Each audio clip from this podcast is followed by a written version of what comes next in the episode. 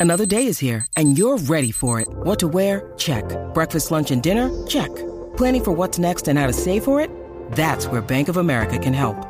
For your financial to-dos, Bank of America has experts ready to help get you closer to your goals. Get started at one of our local financial centers or 24-7 in our mobile banking app. Find a location near you at bankofamerica.com slash talk to us. What would you like the power to do? Mobile banking requires downloading the app and is only available for select devices. Message and data rates may apply. Bank of America and a member FDIC. I'm trying to elevate small talk to medium talk.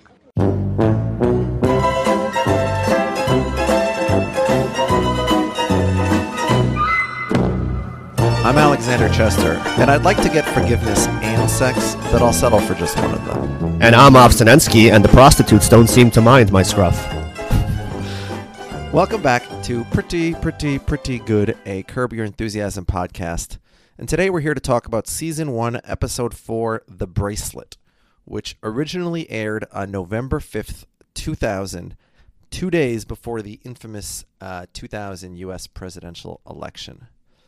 So, Av, this episode starts uh, with an activity that you're usually doing on a Sunday, which is watching a Jets game. Yes, I uh, every Sunday I sit down, I get on the phone, and I watch the Jets, and I I talk through what's going on with the Jets with someone on the phone. Which I think, based on on later, we can assume that this is Richard Lewis, but I don't. We don't really know for sure. Yeah. Now there are a number of issues with uh, the the football game, both both on this night and then the next night that Larry's watching. We already had uh, hashed this out on email with uh, listener Amir. I'm not sure if the listeners really want us to spend half an hour complaining about this, but suffice to say that nothing on the television screen uh, for either of the football games makes any logical sense whatsoever. Yeah, um, I mean it's the, the the first night. It's he clearly is watching a Jets game based on what his conversation is. And there's a team on the screen that looks like it very well could be the Jets, although maybe it's the Eagles. It's not really clear.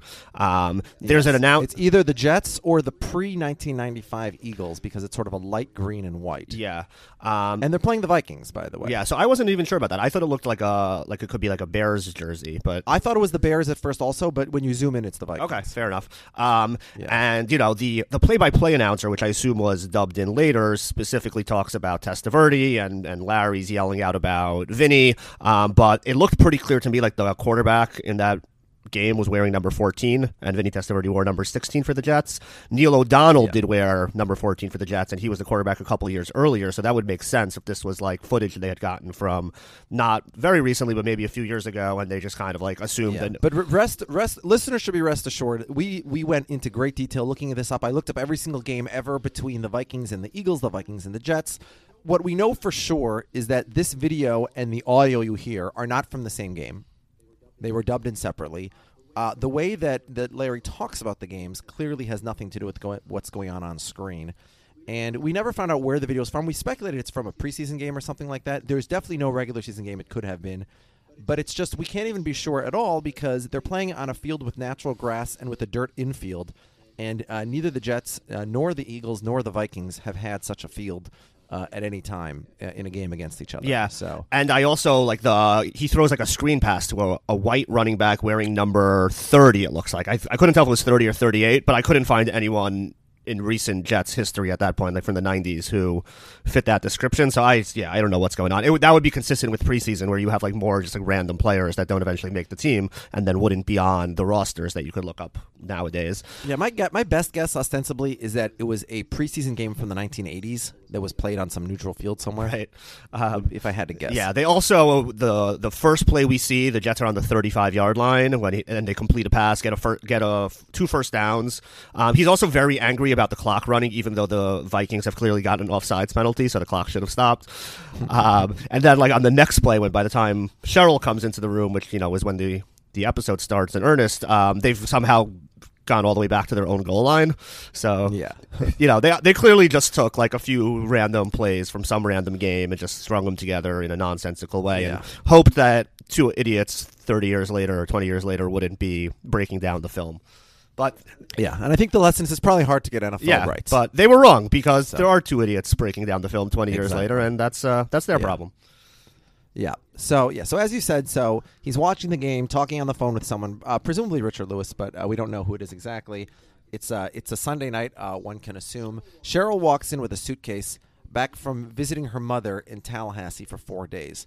The first thing I thought is curious is how they say it's her mother because, as we're going to see just in a couple of episodes, her parents are still married. We'll meet them very soon, so I'm not sure why he'd be visiting only the mother.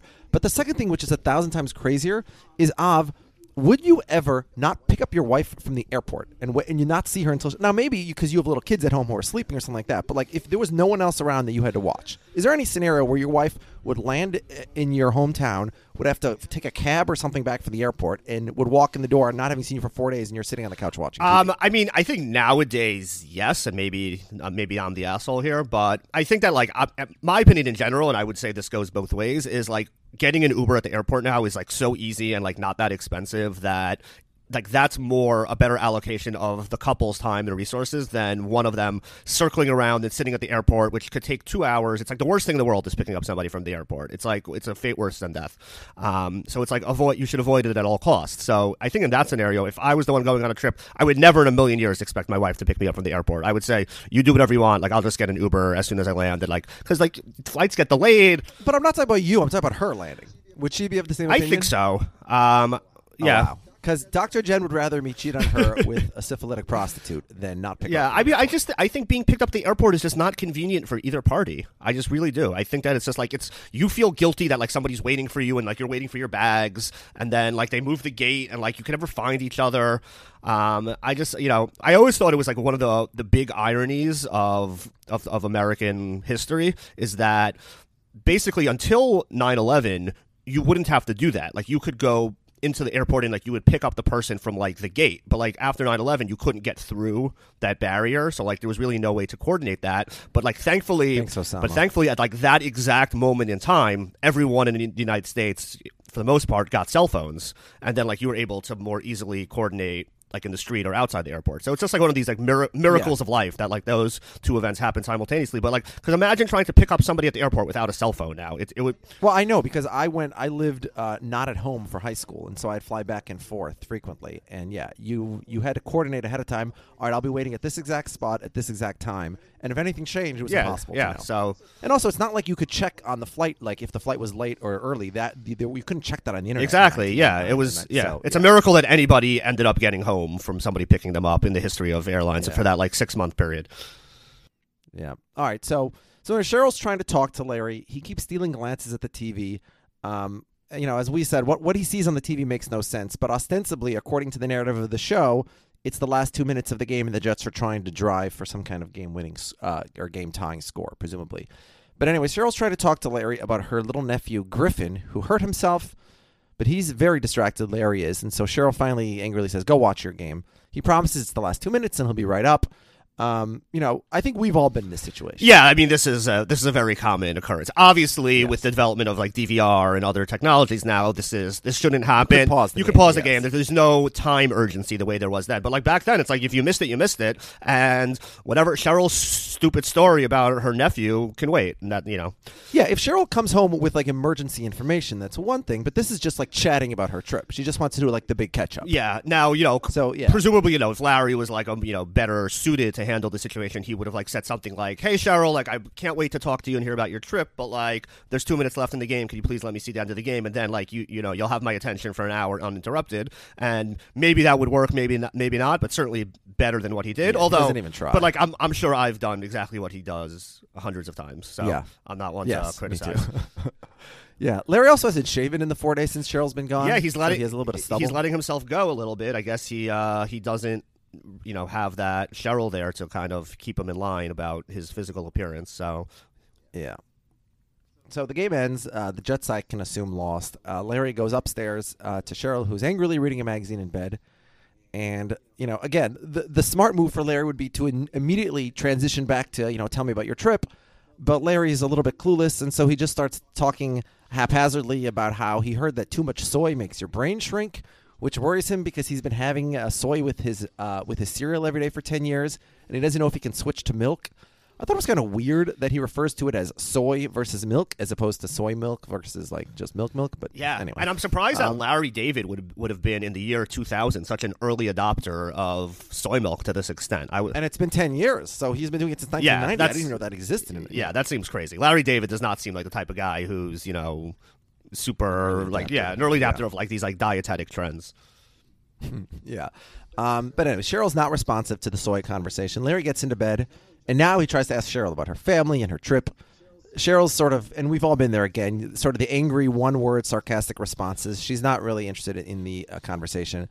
So Larry finally apologizes for watching the last two minutes of the game when Cheryl got home, but she's even too angry to engage with him now. And Larry is sensing rancor. Or is it rancor? Rancor? It's either rancor or rancor. Yeah. he knows how to spell it, uh, but not pronounce it. Um, Cheryl says she doesn't know what to say to Larry right now, so he proposes, I forgive you, let's have It's a sex. good it's a good starting point of the negotiation. I've actually uh, tried that exact line before. Um, it, it, it does not Yeah, succeed. I wouldn't think so. Yeah. Uh, then he says he'll take either the forgiveness or the sex, which I've also tried. Um, he then tells Cheryl that if she was watching the Oscars, this is an exact conversation I've had with my wife many, many times. Um, you know, if it was the third quarter, I'd give you 15 minutes easily, but it was the last two minutes of the game and they had the ball on the 35 yard line. The bottom line is they go to bed angry and unresolved.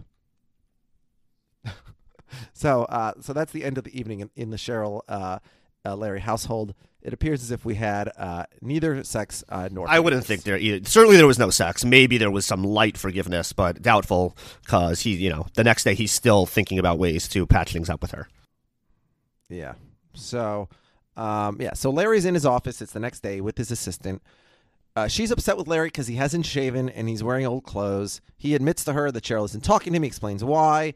His assistant says you got to give her a gift, and he mentions, well, there's a bracelet she likes, platinum and diamonds, so he's gonna go get it for her. And Cheryl's assistant is very happy to vicariously live through uh, Cheryl and be married to the the you know the guy who's worth half a billion dollars and can buy you a platinum and diamond uh, bracelet uh, just for forgiveness. Yeah. I thought it was a. Um, It so was. he walks to the jewelry I thought it was a, a great line where she says like, "Oh, that's it. That's the solution." He's like, "Yeah, that's what I was afraid of." yeah. It's, uh, you know, uh, Kobe Bryant, what do you have? A $4 million purple diamond once upon a time for forgiveness? So, although I think Larry's crime is relatively uh, less offensive here. But anyway, so he walks to the jewelry store, and a homeless man comes up to him to thank him because Larry had given him his leftover chicken on another Or day. did he? Yeah. So you're implying that the homeless man is delirious? No. So this is a, uh, from what I can tell from a, a little bit of research I did, this is a continuity error. This is something that's going to happen in a later episode, and they. So that okay, so that's that's good because I remember this happening, but I'm like, but I don't think we've seen this yet. So I was a little confused about that as well. Yeah, I think the I think the events that he's referencing happens in uh, episode seven. Um, and for whatever reason, they then reordered the episodes out of chronological order. So that's that's why it's confusing. Okay. So anyway, but th- the jewelry store employees through the window see the dirty, unshaven Larry and the uh, and the dirty, uh, unshaven homeless man. And so even after the homeless man goes away, they refuse to unlock the door and let Larry in, despite his protestations that he wasn't, you know, with the the dirty homeless guy. So I, Um, I, you know- I I mentioned this to, you, this to you offline. I don't know if you noticed this or if you agreed once I said it to you, but one of the two workers in the store there, and both of them are not credited, so I could not figure out any way. But one of them to me looks like exactly like Susie Essman, just blonde.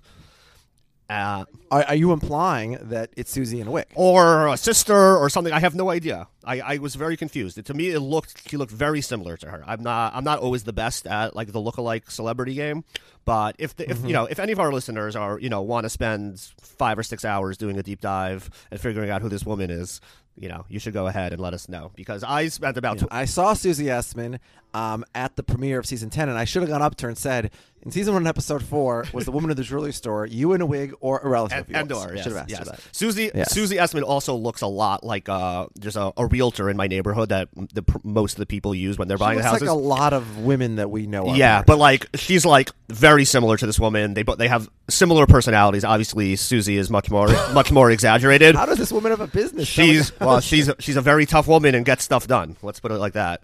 yeah. Okay. Did you use this woman as a real? Uh, we did, yeah. She was, you know, she was she was successful. Um, but yeah, her Yeah. she has she shares certain personality traits. Listen, you four-eyed fuck! You're going to sell this house to the Sinetskis right now. pretty much, but like you know, less less vulgarity, but same tenor. Interesting, interesting. Um, now, I actually have uh, my parents like to tell a story about one day in June of 1983 when my mother was like nine months pregnant with uh, yours truly, and it was like obscenely hot. And so they were wearing like raggedy, sweaty, like just like clothes. And my mother was very pregnant, and they looked sort of. It was like a Sunday afternoon, and so they weren't dressed up. And they walked into some store, and they were trying to buy something, and they were thrown out of the store for not being appropriately dressed and, and and the moral of the story was don't judge a book by its cover because they were so upset they went next door where there was like a Steinway piano shop and they bought like a piano which has you know been the piano in our family home for the last 37 years but um but they you know I remember hearing the story as a kid like this apocryphal story about why you should never judge uh, you know someone by how they're dressed or how they look um but yeah obviously the jewelry store makes a big mistake here because Larry David has deep pockets Yeah, but um y- but you know, now Larry goes out to his car, and, and this is where he starts to make very strange decisions. Yeah. So he he could have gone to the car, take out his cell phone, and he starts to dial. And then before he finishes, he stops a stranger and asks him to do him a favor. He says, "If a woman answers the phone, hang up. But if it's a man, give me the phone." Because he explains he hates his friend's girlfriend. Now, first of all, he could have done the same thing. yeah, this doesn't make any sense. Right. There's, he doesn't need a third Yeah. person to listen to hear if it's a man or a woman. Yeah.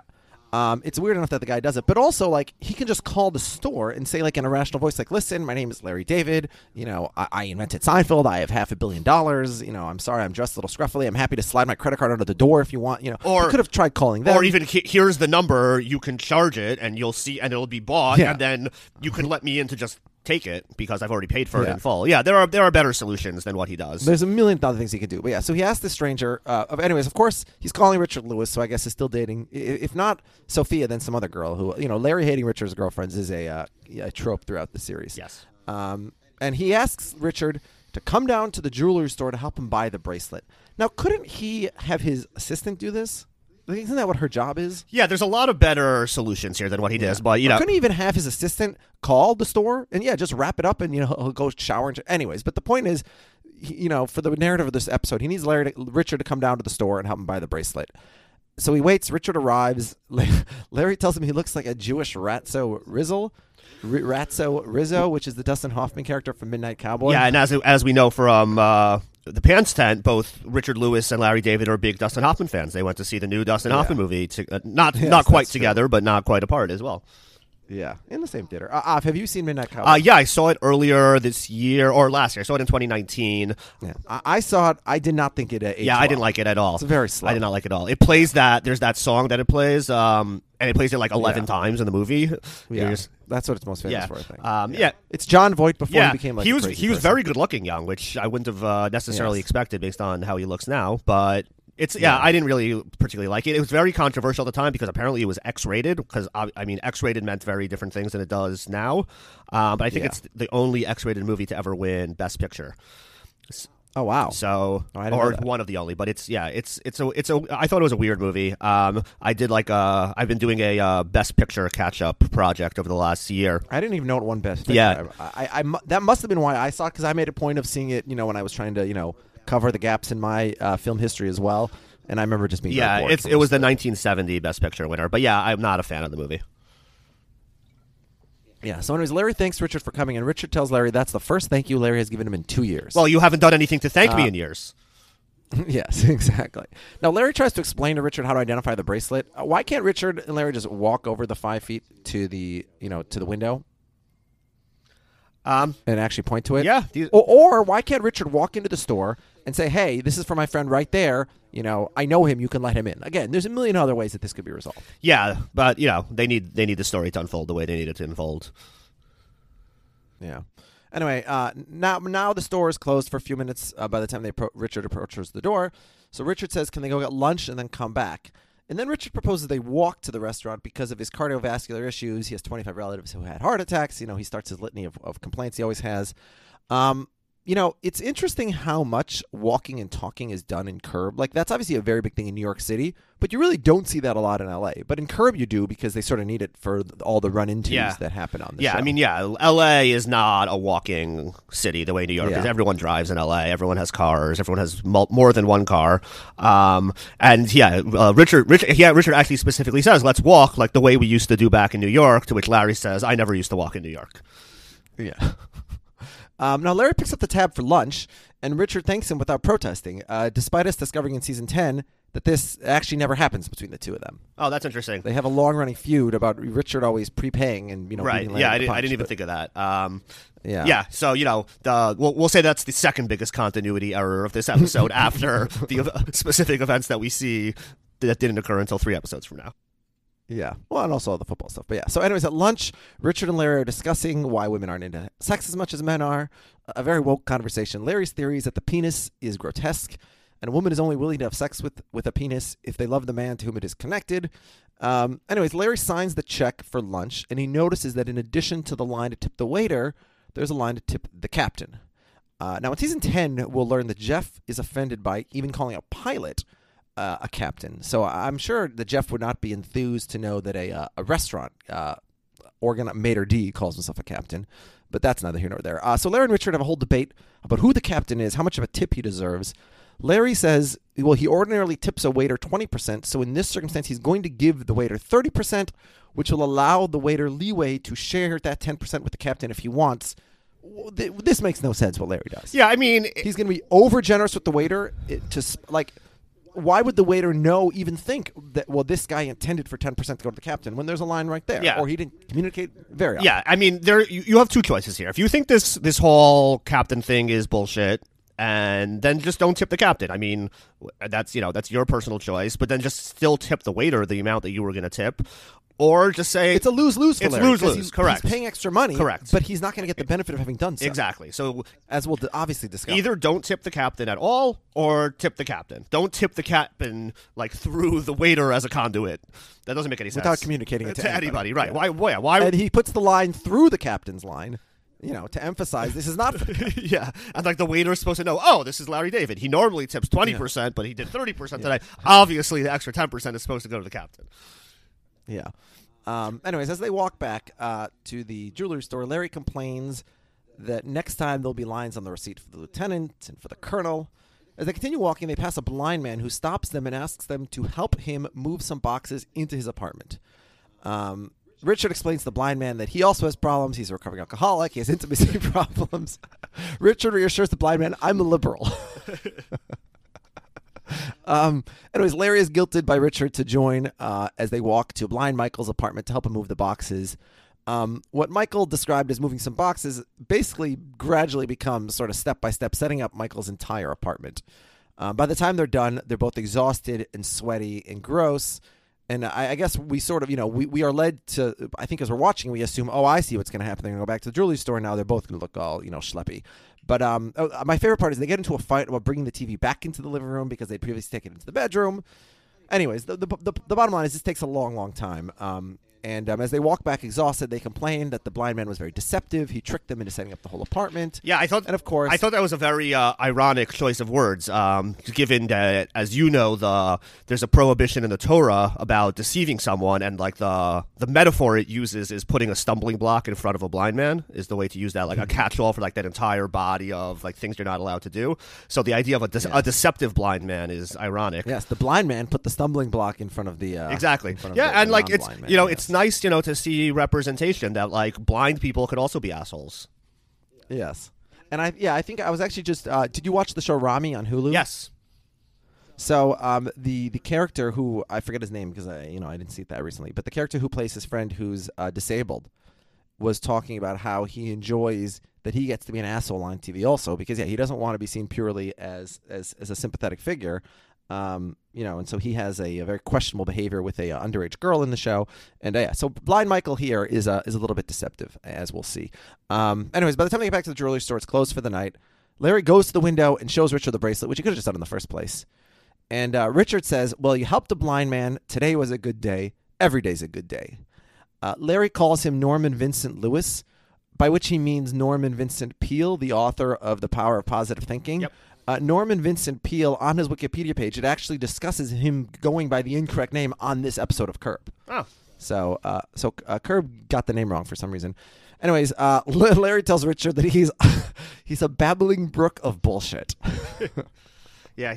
Which now that I think about it, is how I should have started this episode. Richard Lewis also says that he has more serenity than Larry, which is a, a good Yeah. Seinfeld use of words. Serenity now. Um, all right, uh, Larry's home again, uh, watching football while talking to Richard on the phone, Now Larry's talking about it's the Giants and why they shouldn't punt at this late stage in the game. First of all, kudos to Larry for being more forward thinking than Richard Lewis. Obviously, you shouldn't punt. Uh, but we clearly see it's the same Jets and Vikings on the screen. The two teams we saw playing yesterday. Why they'd be playing again the next day doesn't make sense. Why Larry's talking about the Giants when he was a Jets fan yesterday doesn't make sense. You know, we're not going to get into that whole thing. We discussed that already. Um, but uh, we, we, but I will say this: we know that it's the same day as the attempt to buy the jewelry. First of all, Larry's in the same outfit, but also in the conversation on the phone, Larry explains he came home. He, he's on the way home. He stopped and got roses, and so he and Cheryl made up. Richard asks, "Well, if you made up, then can I buy that bracelet for my girlfriend?" And Larry says, "Yeah, I already made up with Cheryl, so that's fine." Um, Larry complains about the Vikings running the ball, saying that his team is idiots.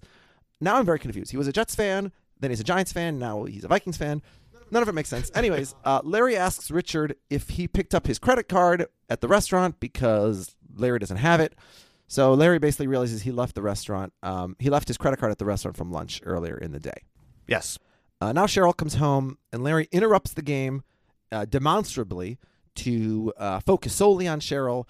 And he spends time talking to Cheryl about her NRDC meeting, and he maintains eye contact with her. He doesn't even acknowledge the football game. And Cheryl, for whatever random reason, she now mentions to Larry that she wants that bracelet she had seen a couple weeks ago, which is fortuitous to Larry because he thought about buying it to, for her, but of course he didn't. So he explains to her, you know, I actually tried to buy you that very necklace today, but I couldn't because the store was closed. And now I can't because I showed it to Richard Lewis, and he just asked if he can buy it for his girlfriend, and I said, okay, quote, because we've already made up. um, which, which, which Cheryl seems confused why those two things are relevant. That now she doesn't get to have a bracelet just because they've already made up, and she has a fair point. Yes. Uh, now, of course, she didn't know that um, that you know that, that he had been intending to buy it for her as a result of the fight that they had had. Which, if she knew that, I guess would incentivize her to get in more fights with him. Uh, not that she needs incentive. Anyways, um, yeah, but she's very she's very annoyed. Why would Larry think that? Because they made up. She didn't want the bracelet. And she asks Larry to call Richard to say he wants it, but Larry doesn't want to have that phone conversation because of the risk of the girlfriend answering the phone. So he says, "Don't worry, I'll wake up early in the morning. I'll beat Richard to the store." And this does have uh, echoes of you know trying to beat Richard to um, the the restaurant Yes. in season ten to pay the bill because Richard likes to show up to places very very early. Yes. Um, I do wonder. So I guess we don't really know for sure, but uh, but I guess we can try to infer based on later discussions. Like at this point, if like Larry's like, "Hey, like I need the bracelet," like you only know about the bracelet because you saw it with me and you you asked my permission for it. So obviously you think that I have dibs on this bracelet. Um, you know, Richard should just like let him have the bracelet. Yeah, it would be an asshole move of Richard to not let him have the bracelet, but th- that's the tug, the sort of the the pull, the push and pull of their relationship, I guess. Um, so it's the next morning, and Larry's up early, showering, shaving, getting dressed in a suit. He wants to make sure he has no hiccups in his outfit when he goes to the jewelry store. Cannot risk a uh, repeat of yesterday. Cheryl is really excited to see how handsome Larry is, or I mean, how uh, maybe handsome is the wrong put word, together. How well put together he is. Yes. And um, Cheryl tells Larry that the restaurant just called with his credit card, which actually is a little confusing. I don't know what time it is, but presumably it's early because Larry wants to get to the restaurant and then the store before it opens. I'm not sure wha- how early this restaurant's opening Yeah. that they're already calling. Yeah, But anyway. and when you get there, there's no like they're not serving customers or anything yet. So yeah, they're it's it's strange, Yeah. but whatever. Yeah. So he explains to Cheryl he doesn't need her credit card. He's going to pick it up from the restaurant on the way to the jewelry store. Um, as he so he gets the as he walks away, so he gets to the to the to the to the restaurant. He picks up his credit card. Um, we see a short man walk by and give Larry a dirty look. And moments later, Larry approaches the parking lot to see a car blocking his in. And so he comes back to the restaurant where he discovers, of course, that the car blocking his belongs to Perry, the captain. And so now Larry and Perry are going to get into a conversation. Yeah, so he goes back and he's like, "Hey, you can you uh, move my car? You're blocking me in." And of course, because this can't be a normal person, it has to be a, a curb person. He starts he starts uh, lecturing Larry about you know why didn't you give me a tip? Was was your table okay? Was the lighting okay? You know, usually people tip the captain or the waiters for that. Um, Larry, you know, plays dumb, or not even plays dumb. He actually says what he intended, which obviously, as we explained, is a stupid thing that he intended. But he, well, his heart was in the right place. That oh, didn't the waiter pass along your pro rata share of the uh, of the tip? And no, of course he didn't. And this guy is like, you know what? You're gonna have to find another mode of transportation. Which again, obviously, totally insane, complete overreaction. Like, yeah, so a guy snubbed you of what four dollars yesterday, so now you're gonna like, he's just blocked. He has to, he can't leave the restaurant now. His car is stuck. That's that's crazy. Yeah, very similar to um, last episode, how Brian acts in the car, where he says, "You know, you know, next time you'll bend over and pick up the ball." That's sort of Perry's attitude Yeah. here. Screw you! You made the slightest slight to me, and I'm going to go over the top and be a, a curb person, as you uh, so aptly put it. So Larry has no choice but to sprint to the jewelry store. and as he sprints, as he gets there, he sees Richard uh, slowly walking in from the other direction. And so Larry and Richard start to fight in the vestibule to see who'll get in first to get the uh, bracelet. And of course, the store's employees uh, see these two men uh, fighting violently, and so they won't open the door to let either of them in. And that's how the episode Yeah. ends. Um, apparently, real life Larry David broke his glasses and possibly broke his finger in this altercation. Oh wow! Yeah. So, So Richard uh, fights so yeah. So there was uh, there was some real life results of fighting.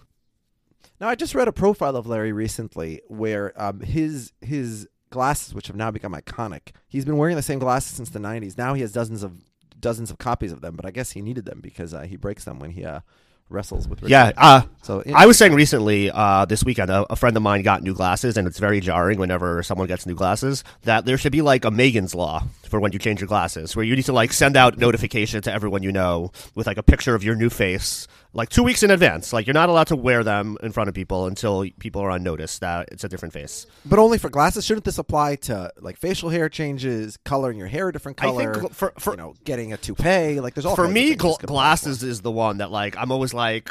Is that is are you is that how you always look? Something's off, but I can't tell what it is, and then like eventually I realize it's the glasses, but then it just still never sits right with me.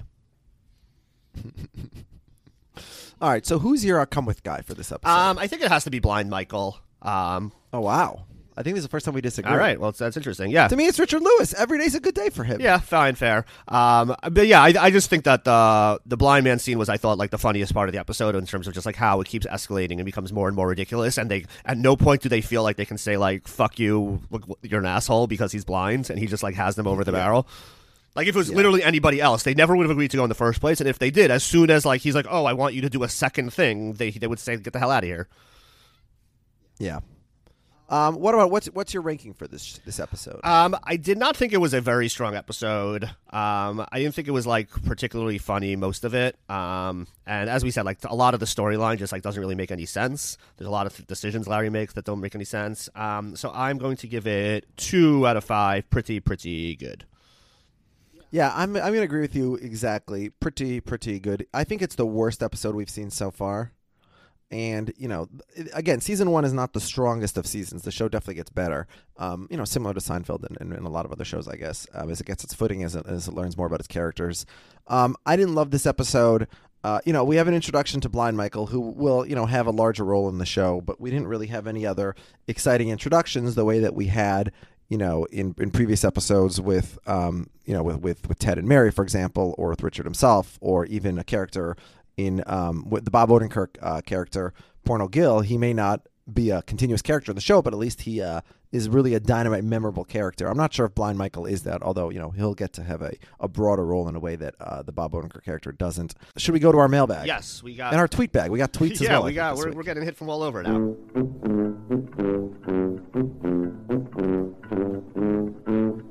The first comes from Claire. She writes first about last week's episode, Porno Gil, on the topic of shoe removal.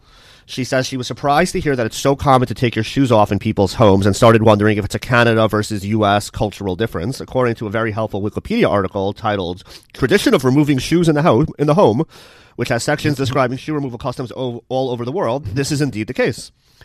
Um, then Now we should also note that in the 32 fans Patreon group chat, this led into a ferocious discussion on our podcast last week, where people were.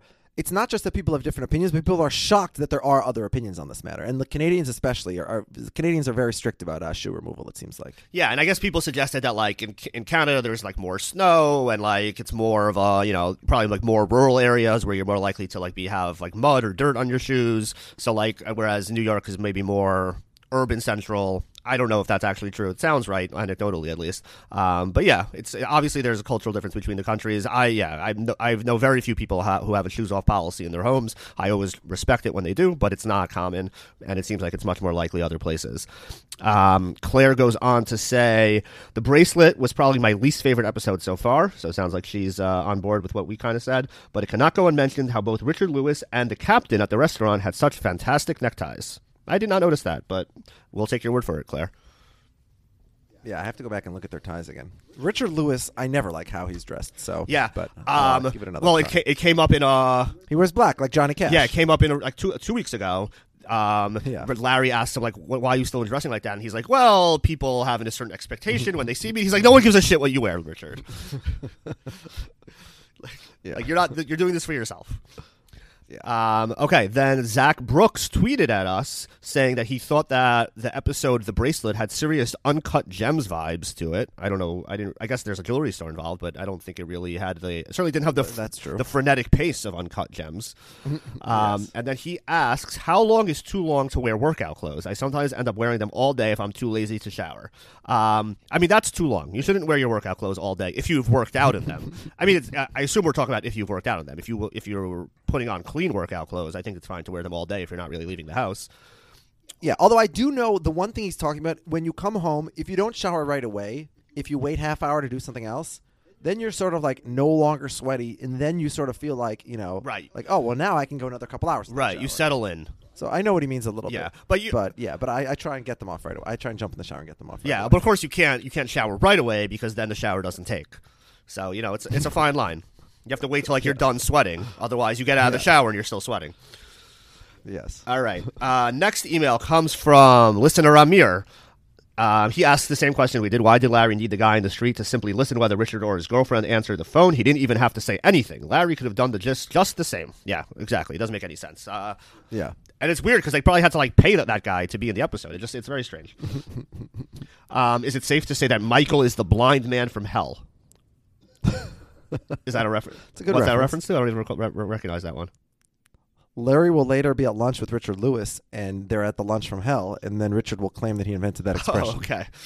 Um, Larry's watching two ni- football two, two nights in a row, as we discussed, but looking at the screenshots and see. Yeah, well, we don't need to get into that. Uh, so basically, yeah, Amir, uh, Amir says this was pretty, pretty, pretty lazy. Yeah, I do like how Amir commented in the emails that at one point he was going to start doing all the research about which game this could have been, but then he thought, "Fuck yeah, it." Sounds like Chester work to me. Yeah, he's he's not wrong. Okay, next email comes from Olin Allen. Hi guys, I, Uh, I had a, Listen, our, our, uh, super our super fan Olin Allen had a very relatable moment early in the episode where Larry is feeling rancor. See, I know how to spell it. Coming from Cheryl. about two hours before watching the episode, my wife came in while I was listening to the previous episode of your podcast about Porno Gil. She was telling me about something or other, but I was distracted by the cod- by the podcast. It was nice to have a relatable moment so soon after. Still, I think I wasn't as in it as Larry was when watching the football. Also, I love the You also want to be careful. You don't want to say to your wife, "I'm watching porno Gil," because that might go the wrong way. Yeah, yeah, exactly, yeah. No, no, it's it's it's a it's a Larry David episode. You You're listening to a porn podcast? It's not a porn podcast. It's a podcast that has a character that used to be in porn. Yeah. Uh, he loved the Very complaints about clock management. It reminded him of Sundays in the 32 fans WhatsApp group. Um, he said that's one of his f- favorite shared experiences watching football and complaining about professionals' inability to manage the clock. Um, he asked, "Do you think it was a little bit disingenuous of Larry, making that he didn't care about the game at the second day, since it wasn't even the Jets? So maybe he was like overplaying. Oh, I don't you see. I'm not even care about the game. When yeah, you don't really care about the game. Except I think in the in the from the earlier scene, it seems like he is invested in the game. Um, Yeah. all this talk makes me feel makes me almost forget about blind mike which is a great part of the episode. I feel that being happy to portray portray people who are blind or have another physical attribute that doesn't fully function be an asshole humanizes these people. I agree. Yeah that's what we said. Yes. um, i don't feel the episode is saying all blind people are assholes. Certainly not. But they could that, would- that would be a hot take. All blind people are assholes. Yeah. but they could just be as much as anyone else, exactly. Rather than patronizing, having to always shed them in a good light. Also reminded me a bit of Ted Danson's sitcom about the 90s Becker that had a main character who was blind. Anyway, I, much, I may just lean to Richard Lewis ahead of Blind Mike as my main star man. That's what you said as well. You, so you, Ah, nice. Olin agrees with Alex, if only for the way his sweet soaked face looked when they finished up at the apartment. um, he says it's a strong episode, four pretty goods out of ten, which is a different scale Oh, wow. than we're using. Because he, he says out of ten. I don't know if he Wait, meant four out of ten is two out of five. yeah, so I don't. Yeah, Olin, we're we're doing pretties out of five. And you give it four, but then you said a ten. So, we, but you said strong episodes. So I'm gonna I'm gonna assume he meant four out of five. Four out of five. Yeah. Yeah. Um, all right. Boy, good. Ten. That would- I don't think Larry's ever got even more than five or six per tease. Uh, yeah. So yeah. So uh, thanks for the feedback, Olin. I'm glad you liked the episode. And when your wife is talking to you, maybe put us on pause, or maybe invite her to listen to you to the podcast. You know, this is the only way that we Oh, there you go. we could get li- we get you know we're always looking for more listeners. All right, and our wonderful podcast uh, for a boy or a girl. And our last our last email comes from the Fades. He says, "Guys, when you go to the episode recap, I expect a short segment, but in reality, the whole pod is the episode recap with your great commentary and insights interjected. Can you refine this somehow so as to match my expectations to with regard to what a recap should entail? I love the pod." Um so yeah, I don't really understand what he's talking about. uh, but it ends with "I love the pod," so I think we're gonna keep doing what we're doing. Okay. Maybe maybe he can come on one time and, uh, and tell us exactly. yeah, I, yeah, what maybe a to- demo- how, how to yeah, a demonstration might be good. Yeah. All right, Av. So next week we have uh, episode five. Yeah. And it is called Interior Decorator. Yeah, so you know he's he was going to see an appointment with his doctor, and he was supposed to meet up with Diane Keaton. I actually just saw Diane Keaton. I watched The Godfather 2 last week. It was pretty, pretty, pretty, pretty, pretty good.